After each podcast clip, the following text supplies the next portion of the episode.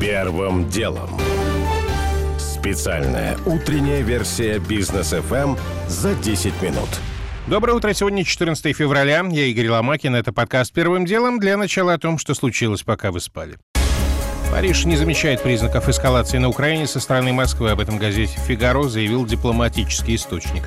В том, что говорит Владимир Путин, мы не видим признаков того, что он пойдет в наступление, сказал собеседник издания после субботнего телефонного разговора лидеров России и Франции. По состоянию на это утро около 40 государств рекомендовали своим гражданам покинуть Украину, но Франции в этом списке нет, по крайней мере пока.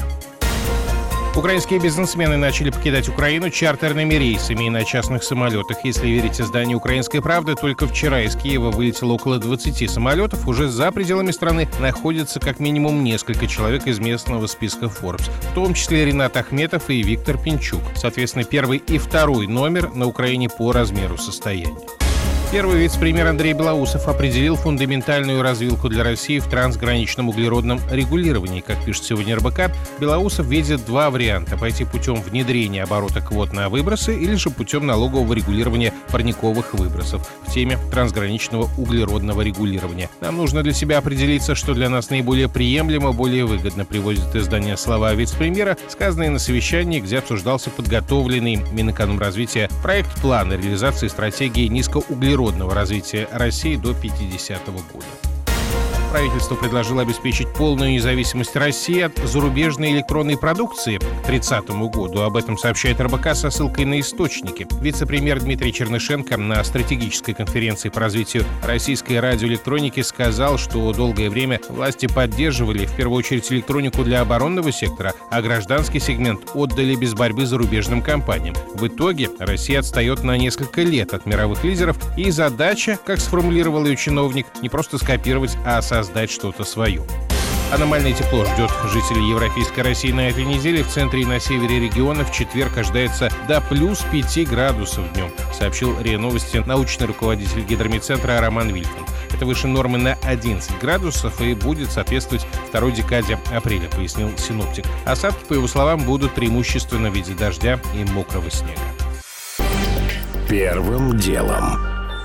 Основным темам канал CBS утверждает, что администрация Байдена готовится в ближайшие 1-2 дня вывести из Киева весь персонал. Новость появилась сегодня примерно в 3 ночи по московскому времени и вполне соответствует сообщениям СМИ о том, что Джо Байден на онлайн-переговорах с лидерами европейских стран и главой НАТО назвал 16 февраля как дату возможной агрессии России. Как раз пару дней и остается. Многие страны уже перевели свои дипмиссии во Львов. Очередные переговоры в рамках нормандской четверки на прошлой неделе проводились провалились. Путин с Байденом тоже поговорили по телефону. Не похоже, что хоть немного позиции сблизили. О том, как уходит время. Сегодня комментарий Георгия Буфта. У Москвы в запасе есть еще один ход. Возможно, уже на днях решится вопрос о признании ЛНР, ДНР, избавив все стороны от того, чтобы продолжать делать вид, что они работают над невыполнимыми Минскими соглашениями. В то же время это никак не решит, а скорее усугубит ситуацию с предъявленными Москвой ключевыми требованиями по гарантиям безопасности, поскольку в ответ последует не только увеличение с Запада военных поставок Украине, но и укрепление военной инфраструктуры и военного присутствия НАТО вблизи наших границ. Санкции все равно могут последовать, хотя американский конгресс до 28 февраля будет на каникулах. Из сложившейся ситуации на фоне поднятой информационной истерики, наверное, должен быть какой-то выход, помимо сползания вторжения в открытый военный конфликт, но пока никто не берет на себя смелость предсказать, какой именно.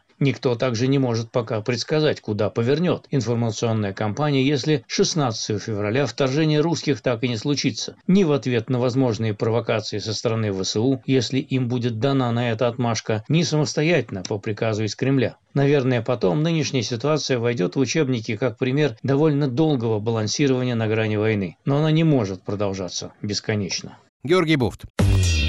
Первым делом. На этом фоне Украина уже сегодня может столкнуться с блокадой международного воздушного сообщения. СМИ узнали, что британские страховые компании намерены прекратить страхование самолетов, выполняющих рейсы над этой страной из-за возможного начала боевых действий. Первый звоночек уже прозвенел. Вчера рейс украинской частной компании SkyUp, летевший из Португалии в Киев, внезапно сел в Кишиневе. Перевозчик объяснил, что лизингодатель самолета ирландской компании уже во время рейса ввел немедленный запрет на влет самолета в воздушное пространство Украины. Кроме того, нидерландская KLM прекратила полеты на Украину. Люфтганза пока ситуацию анализирует. Происходящее объясняет член правления Ассоциации владельцев самолетов и пилотов Леонид Кошелев. На самолетах риски суммы страхования настолько высокие, что, как правило, эти компании они не могут самостоятельно страховать эти самолеты. Сейчас на Украине, по сути, решения принимают вот эти вот страховщики, которые имеют большую долю в страховании самолета. Это реакция на сбитый самолет МС-16, который, по сути, был серьезным убытком для страховых компаний. Сейчас, э, видимо, страховые компании в похожей обстановке решили взять инициативу на себя. Ну, по большому счету, надо просто покупать военную страховку. Это означает, что просто больше надо платить страховой премии. Или тогда уже брать риски на себя и летать без страховки на Украину. Вчера поздно вечером украинское правительство собиралось на экстренное заседание. По итогам премьер Денис Шмыгаль заявил, что власти страны выделяют 600 миллионов долларов для обеспечения безопасности полетов на Украине для страховых и лизинговых компаний. Реакцию иностранных компаний надо, видимо, ждать уже сегодня. Первым делом.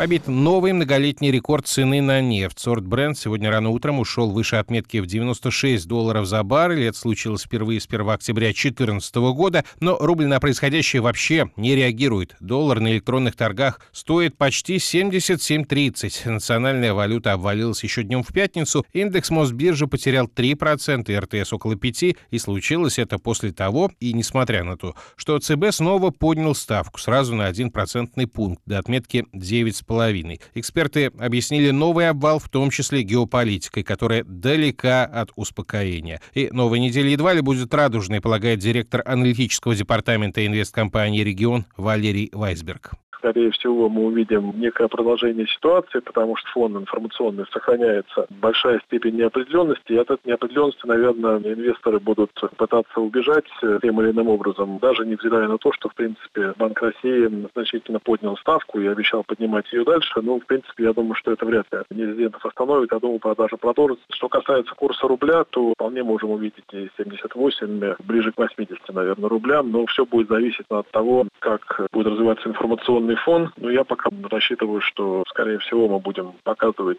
минимальные значения январские и, может быть, даже хуже. В календаре инвестора на этой неделе очень много политики. Так сегодня Совет Госдумы обсудит обращение к президенту о необходимости признания ДНР и ЛНР. Завтра, 15 числа, встреча в Кремле лидеров России и Германии. Ну а про среду, 16 февраля, вы, думаю, и так уже запомнили.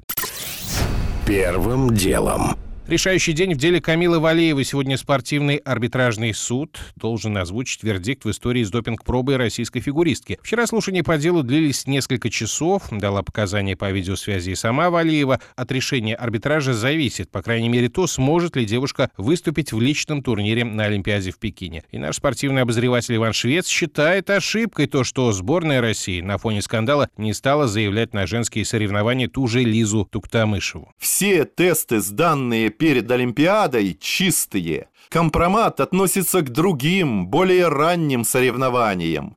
Поэтому МОК и не сумеет автоматом лишить Россию золота, даже в крайнем случае. Максимум не допустит до женских стартов. И вот тогда мы скажем большое спасибо в кавычках мудрым чиновникам любимой фигурки, которые могли дозаявить Лизу Туктамышеву, но не стали потому что боролись персонально за Валиеву, а не за страну. И не надо говорить, что лишь Камила способна стать чемпионкой. Это абсолютно не так. При наличии прекрасных и не менее вдохновенных и талантливых Щербаковой и Трусовой. Женщины представят короткую программу на Олимпиаде в Пекине уже завтра, 15 февраля, произвольную 17 числа.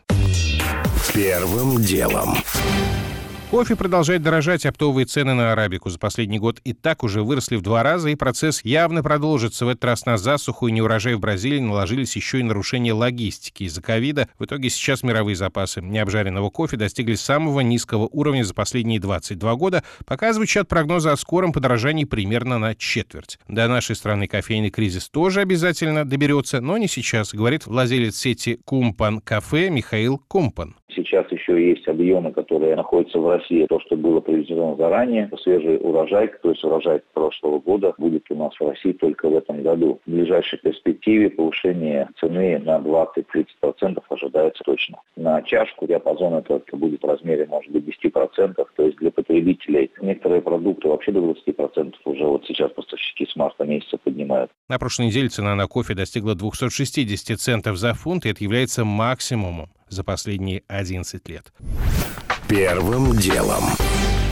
Уже не успеваю рассказать подробно о том, что Киев запросил встречу с Москвой и всеми государствами-членами Венского документа. Выясняем, что это такое. О том, что компания Booking.com уволила почти 3000 сотрудников поддержки через видеосообщения. И о том, что цены на международные перевозки выросли в два раза. И все из-за пробки на белорусской границе. У меня пока все. Это был Игорь Ломакин и подкаст «Первым делом». Кому мало, переходите в Бродкаст. Первым делом. Специальная утренняя версия бизнес FM за 10 минут.